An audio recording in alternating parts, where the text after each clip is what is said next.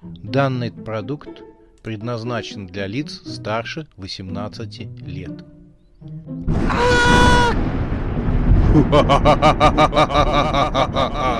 Пощекочи, нервишки. Матч вурдалаков. Глава 12. Последние секунды перед вечностью.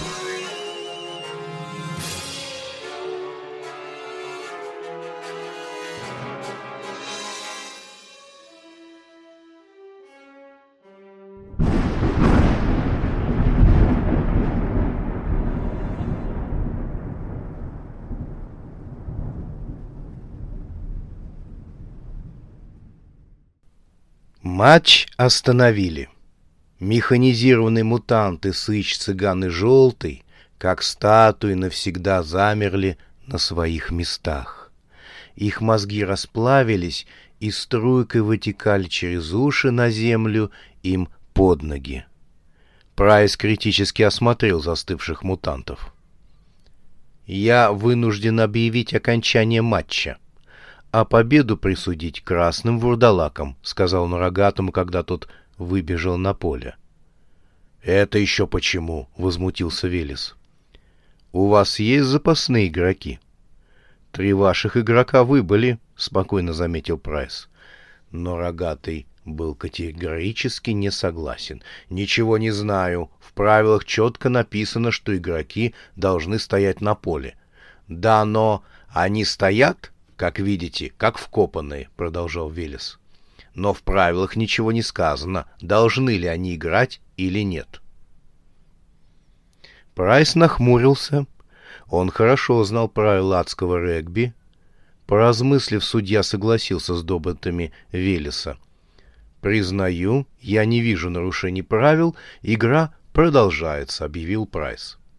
Вампиры переглянулись. «Первая победа за сегодня. Мутанты выведены из строя». Марс заслужил свою порцию благодарности. Прайс вновь поднял свой серебряный свисток, и матч продолжился. Турбо с покореженной ногой, с мечом в руках, понесся по полю. Мутанты не двигались со своих мест, от них шел дым и пахло сжженной проводкой. Вперед вышла царица ночи. Она развела полы черной мантии, и разом стало темно. Возникла такая слепая чернота, что невозможно было разглядеть ладонь, поднесенную глазам. Вампиры остановились. С таким они еще не сталкивались. Они привыкли к тому, что отлично видели в темноте. Сейчас они просто ослепли. Неизвестно, куда идти. В этой черной темноте раздался смех царицы ночи. Ракета хотел крикнуть Марсу, чтобы он попытался загипнотизировать царицу ночи, но его голос просто растворился в черной мгле, густой, как кладбищенский кисель. Даша ничего не могла разглядеть. Она сидела на скамейке, рядом сидел граф, но она его не видела. Ляма сидел чуть поодаль, но его тем более девушка не смогла разглядеть. В этой черной мгле она слышала хлопанье крыльев. У нее волосы встали дыбом на голове. «Судя по звучанию, размах этих крыльев несколько десятков метров», — подумала девушка. И все-таки через эту немую черноту до нее донесся крик. Она скорее почувствовала его сердцем, нежели услышала. Ей показалось, что так кричал Турбо. Причем она была уверена, что его вначале подняли вверх, эти огромные крылья, а затем бросили вниз.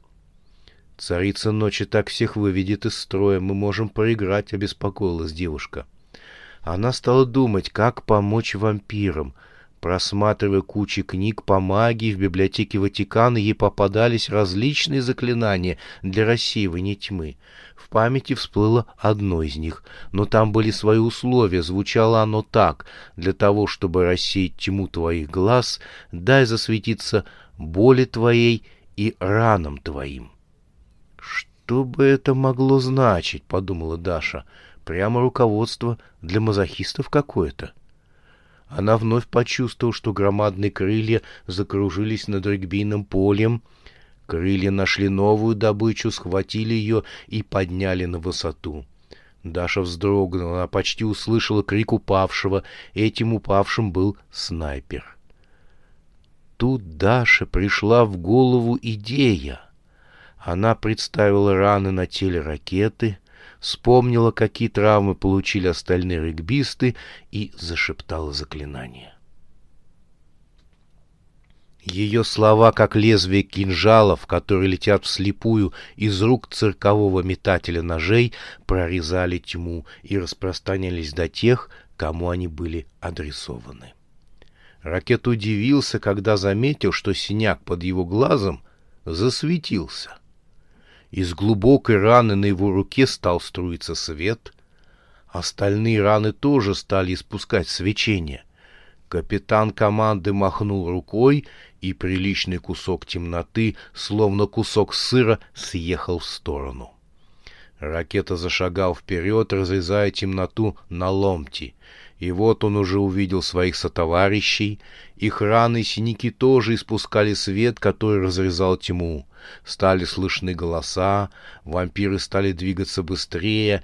Тьма отступала от них. Ракета натолкнулся на Бизона. На его веселой физиономии громадный фингал испускал луч, подобно прожектору. «Не думал, что фонари под нашими глазами реально засветятся», — поделился замечанием с ракетой Бизон. Тьма рассеялась, солнце вновь засветило над регбийным полем. Турбо со снайпером, которых бросили с высоты, с переломанными конечностями пытались подняться. Но потери среди красных вурдалаков этим не ограничились. Безголовое тело Крола Батьковича было сложено пополам, царица ночи сломала его. В облаках над полем, раскинув громадные крылья, плыла царица ночи. Она сделала круг над регбийным полем и приготовилась к нападению. Фиолетовый луч пронзил ее насквозь. Царица ночи, рассыпая перья, закувыркалась в облаках. Она остановила падение. Перед ее черным силуэтом висела летающая тарелка. Обозленная царица ночи накинулась на летающую тарелку. Она обняла ее своими громадными черными крыльями. Синие молнии с сухим треском забегали по корпусу летающей тарелки и перекинулись на тело царицы ночи. Та закричала, летающая тарелка закрутилась на месте и переместилась в пространстве, унеся с собой и царицу ночи. Небо вновь стало чистым. Прайс свистнул в свисток. «Вы не можете продолжать матч», — сказал он ракете. «На поле должно быть именно 7 игроков, ни больше, ни меньше. У вас только 4». Ракета обвел глазами свою команду. На поле стояли Бизон, Пастер и Марс. Они были все в синяках и ссадинах, у некоторых были небольшие переломы. Велес запрыгал на месте, как кенгуру, тыкая пальцем. «Они проиграли! Проиграли! Сдавайтесь!» — орал он. Но ракета покачал головой. «Русские не сдаются!» — сказал он. Граф с ракетой в груди приковылял со скамейки запасных. Капитан красных вурдалаков пригласил Дашу и Ляму. «Ваша задача — просто стоять на поле», — проинструктировал их ракета. Он отдельно с нажимом отметил Ляме. «Специально для тебя. Ты должен стоять на одном месте. Понимаешь?» Ляма кивнул и хотел изложить некоторые предложения по тому, как вести игру, но ракета даже слушать его не захотел. «Нет, ты будешь стоять возле ворот и ни одного шагу», — сказал он. «И еще, никаких превращений в бобра. Ты понял?» Ляма вздохнул и кивнул, и отправился на указанное место. Даша прильнула к ракете и посмотрела ему в глаза. «Думаешь, у нас есть шанс на победу?» — спросила девушка. «У нас нет другого выхода. Мы должны», — ответил Ракета. «Не сомневайся». Он был настроен решительно. Даша успокоилась и даже воспряла духом, и тоже отошла к воротам. Ракета махнул рукой недовольному Велесу. «Прайс! А как быть с нашими противниками?» — крикнул он судье. «У них нет двух игроков. Как быть?» Но Прайсу не нужно было давать указания. Он указал Рогатому. «У вас не хватает двух игроков». Тон судьи был ледяной. Рогатый проворчал, но нашел выход из ситуации. «Я буду игроком», — сказал он и вышел на поле. Прайс сурово смерил его взглядом. «Я сказал двух игроков», — сказал он и показал два длинных пальца с острыми ногтями. Рогатый поворчал и вдруг раздвоился. «Удовлетворены?» — язвительно поинтересовались два Велеса хором. Прайс утвердительно кивнул. Команды подготовились к новой схватке. Ракета с ужасающим хрустом вправил выбитые пальцы. Марс подтянул оторванное ухо. Бизон подобрал выбитый клык и вставил его в челюсть. Он сразу прирос. Голова Пастера приобрела странную форму, видимо, сказывались последствия от выстрела у книжного магазина. Граф почесал металлический корпус ракеты, на которую была насажена его грудная клетка. Ляма был молчалив, он стоял слегка набычившись. Даша тоже была собрана. Несмотря на указание ракеты не встревать в игру, она все-таки решила при удобном случае внести свою лепту в смертельный матч. Ведь Анжела тоже участвует в игре. Даша прикидывала в уме, какие еще пакости можно ожидать от команды Велеса. Три застывшие навечно фигуры мутантов, они не в счет. Остаются ведьма, рогатый, леший. Кто-то из них сейчас проявит себя. Леший, большое раскидистое дерево, стоял у ворот. Его глаза смотрели из дупла. За все время матча он не двинулся с места. Рогатый только зашел на поле. Вряд ли он начнет действовать сейчас. Остается только ведьма. Анжела стояла, опершись на метлу. В левой руке она держала регбийный мяч, который подкидывала в воздух. Она помадой нарисовала на нем кружочки, глаза и нос, а также большой задиристый рот. Прайс элегантным жестом потребовал мяч. «Леди, прошу вас», — попросил он Анжелу. Ведьма была довольна таким обращением. Жеманно кокетничая, она, виляя, подошла к судье и торжественно вручила ему мяч. «Прошу вас, мэтр», — сказала она. Прайс покосился на нарисованную на мече рожу в виде злого смайлика, но ничего не сказал. Мяч оказался в игре. Пастор подхватил мяч и понесся к зачетной черте. Его прессинговали рогатые, двое. Но пастор был быстрее, он ловко обогнул двух черепоголовых Велесов и пустился вперед. Ракета, Бизон и Марс следовали за ним. В зоне противника Пастер неожиданно закричал от боли. Регбист отставил от себя мяч. Рожица на мяче ожила. Один глаз подмигнул, и зубастый рот ухмыльнулся и сдул с нарисованных губ кровь Пастера. «Что за дрянь!» — промолвил Пастер. «Удивлен, вурдалак», — сказал ему мяч. «Люблю вампиров». Мяч облизнулся и добавил: «Сырыми». Он принялся кусать Пастора. Вампир попытался избавиться от мяча, но тот стал летать по воздуху и преследовать Пастора. Ракета ногой отшвырнул мяч от Пастора и попал в Бизона. «А-а-а!» — закричал здоровяк, когда мяч вцепился ему в нос. «Уберите его от меня!» Он попытался ударить кулаком по мячу, но тот вовремя отскочил в сторону, и Бизон попал сам себе по лбу. Бизон закачался от самонокаута и, закатив глаза, упал на примятую траву поля. Мяч хитро прищурился. Он поедал откушенный шнобель бизона. «Мням-ням, несколько солоновато!» — приговаривал мяч. Марс оказался хитрее. Регбист подскочил к мячу и ловким ударом ноги отправил его высоко-высоко в воздух.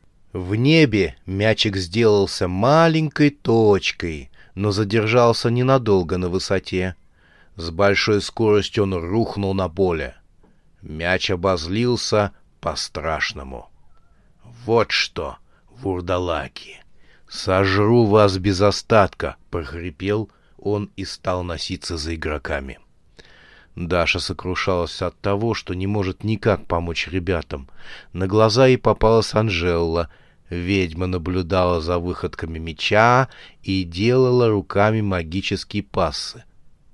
«Она управляет им», — поняла девушка. «Анжела управляет мячом». Мяч вцепился в ягодицу Пастера, тот заорал и стал бегать по полю. Ракеты Марс носились за ним.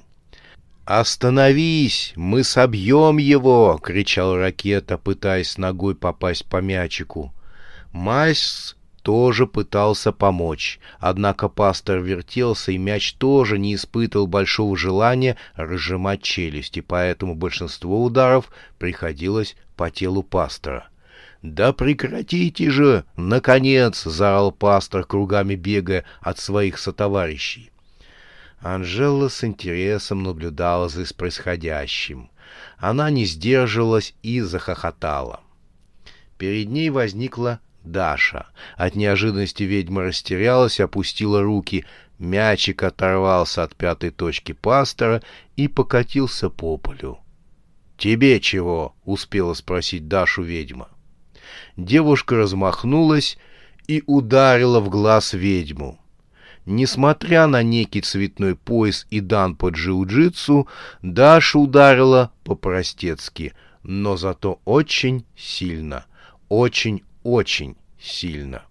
Ведьма кувырком полетела по полю. Даша демонстративно отряхнула руки.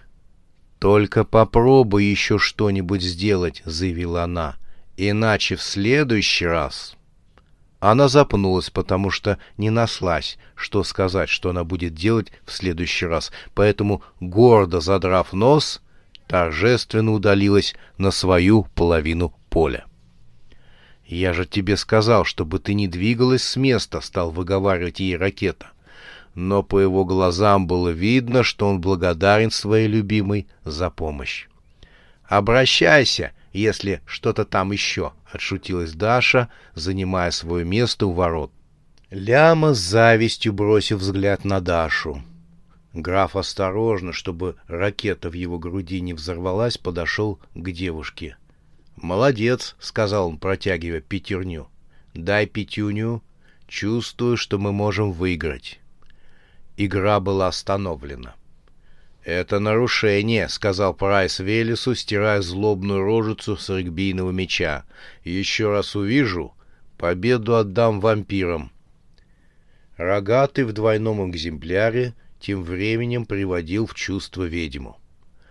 Анжела была в полуобморочном состоянии, но Велесы ее откачали. Ведьма встала на свои ноги, взгляд у нее был осоловелый. По ее виду было понятно, что на сегодняшний день она с колдовством завязала. «Мы выиграли», — подступили к Прайсу оба Велеса. «У них нет игроков. По правилам должно быть 7, а у них всего лишь 6. Бизон, который с таким успехом сам себя нокаутировал, лежал неподвижно на поле.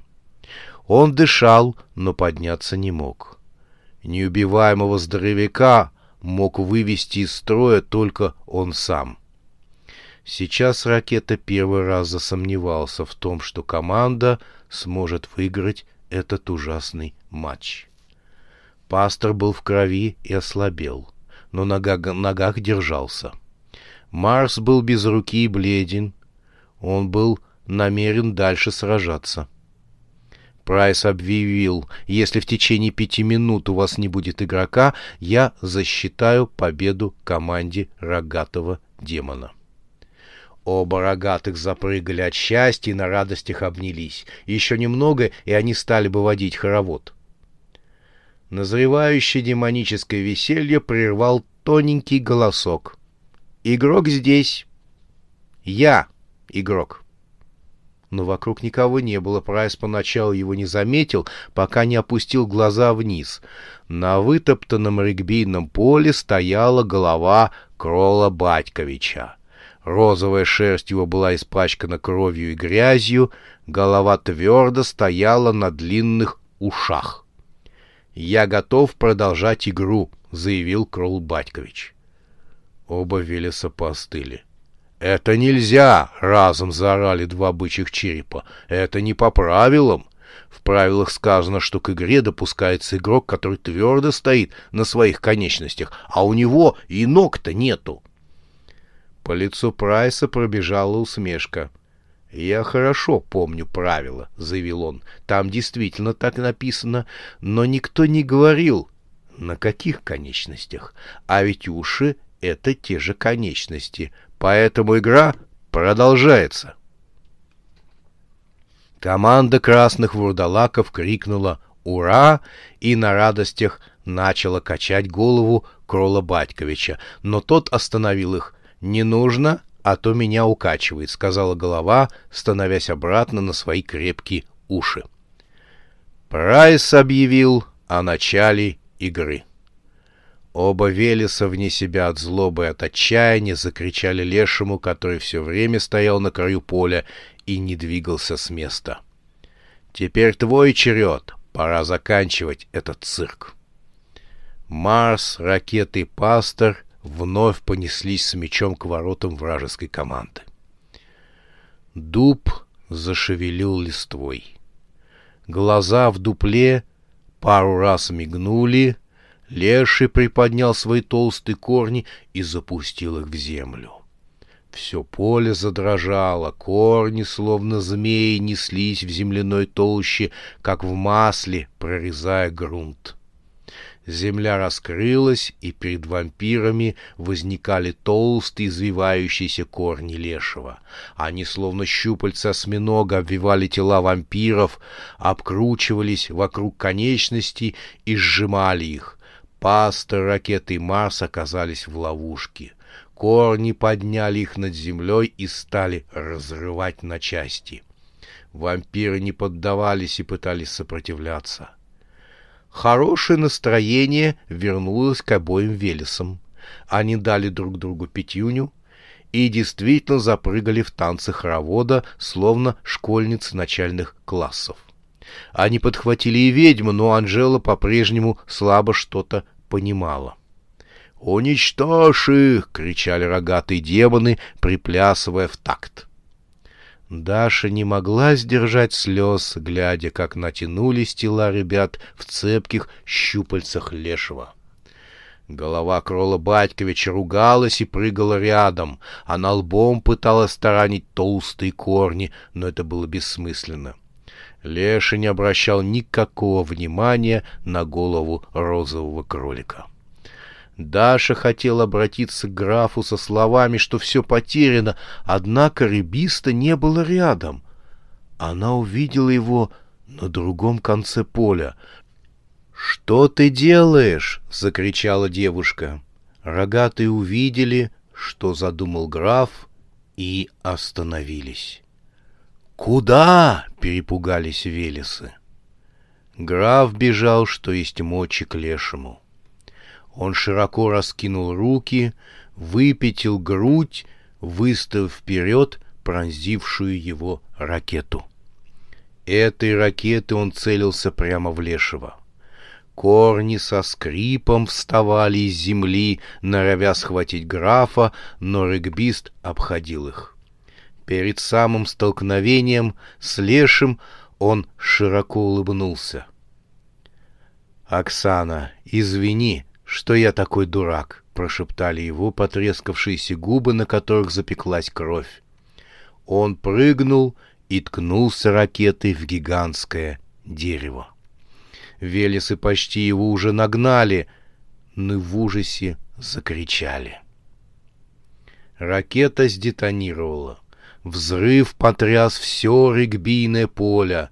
Почва содрогнулась, лешего разнесло на куски. Вампиров разметало по всему полю. Разорванные и кровоточащие они копошились на земле.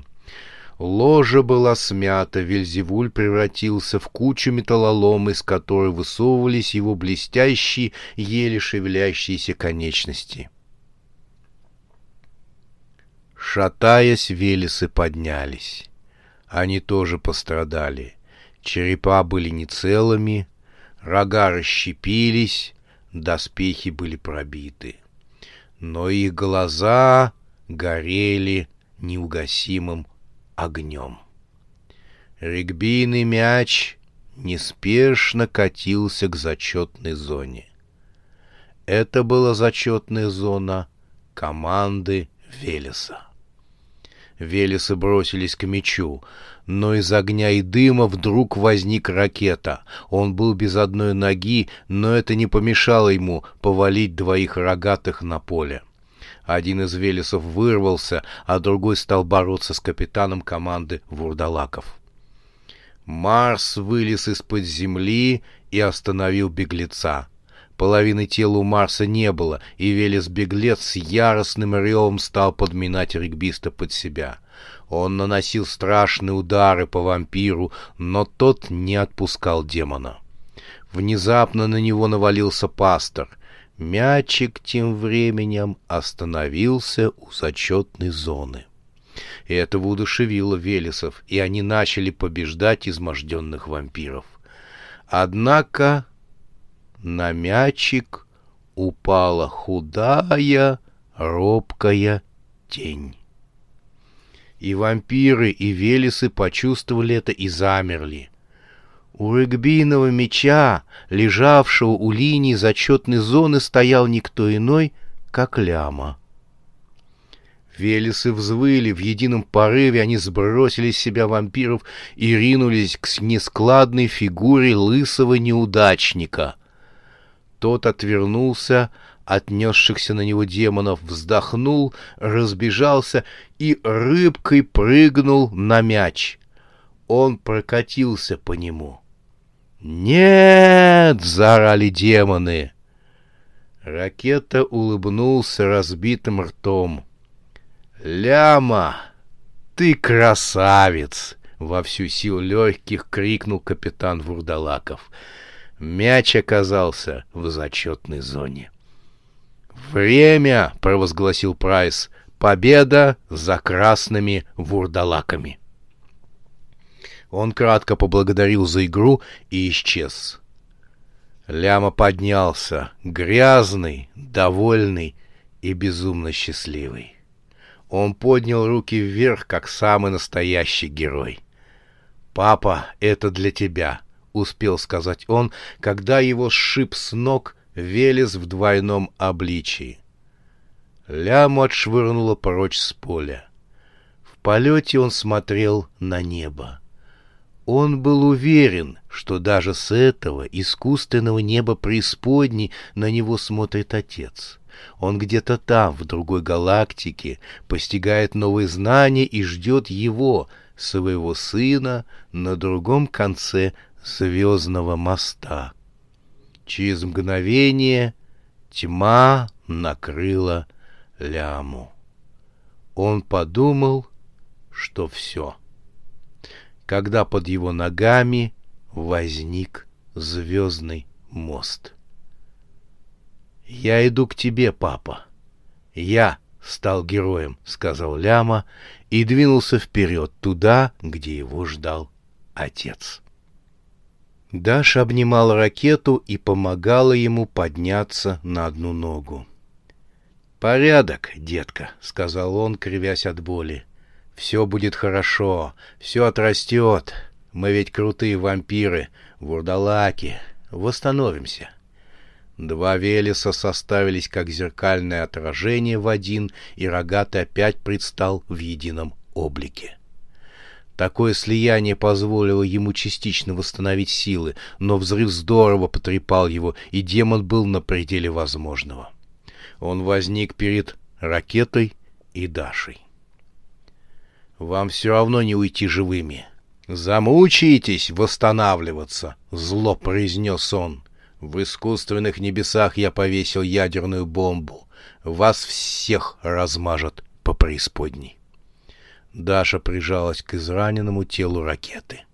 Бычий череп Рогатого объяло пламя. Он загорелся.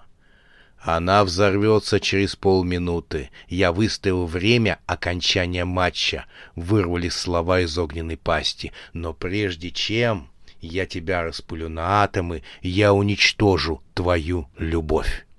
Велес сорвал обломанные рога со своего черепа и, размахивая ими, словно ножами, понесся к Даше.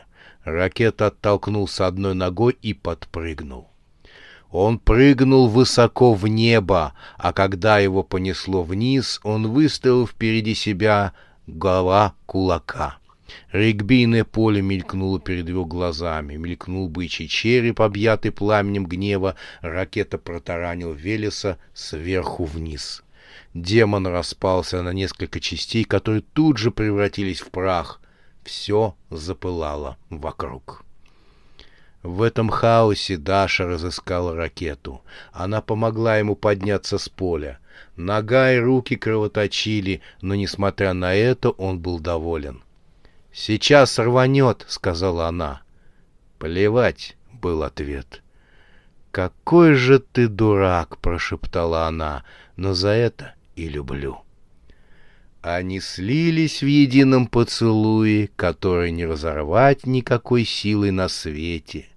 Под искусственными небесами зародился ядерный взрыв. Огненный взрыв, набирая мощь и силу, расширялся в стороны, сметая все на своем пути. Фальшивые небеса и искусственный город разорвались, словно картинка на газетной бумаге. Но ударная волна пошла дальше и стала крушить весь мир преисподней. Даша и Ракета замерли в вечном поцелуе на фоне ядерного взрыва. Они не видели и не слышали ничего, кроме друг друга. Они так и остались стоять, пока огненная волна не поглотила их. Широкие просторы расстилались перед ними благодаря ядерному взрыву, не омраченные тенью новой разлуки.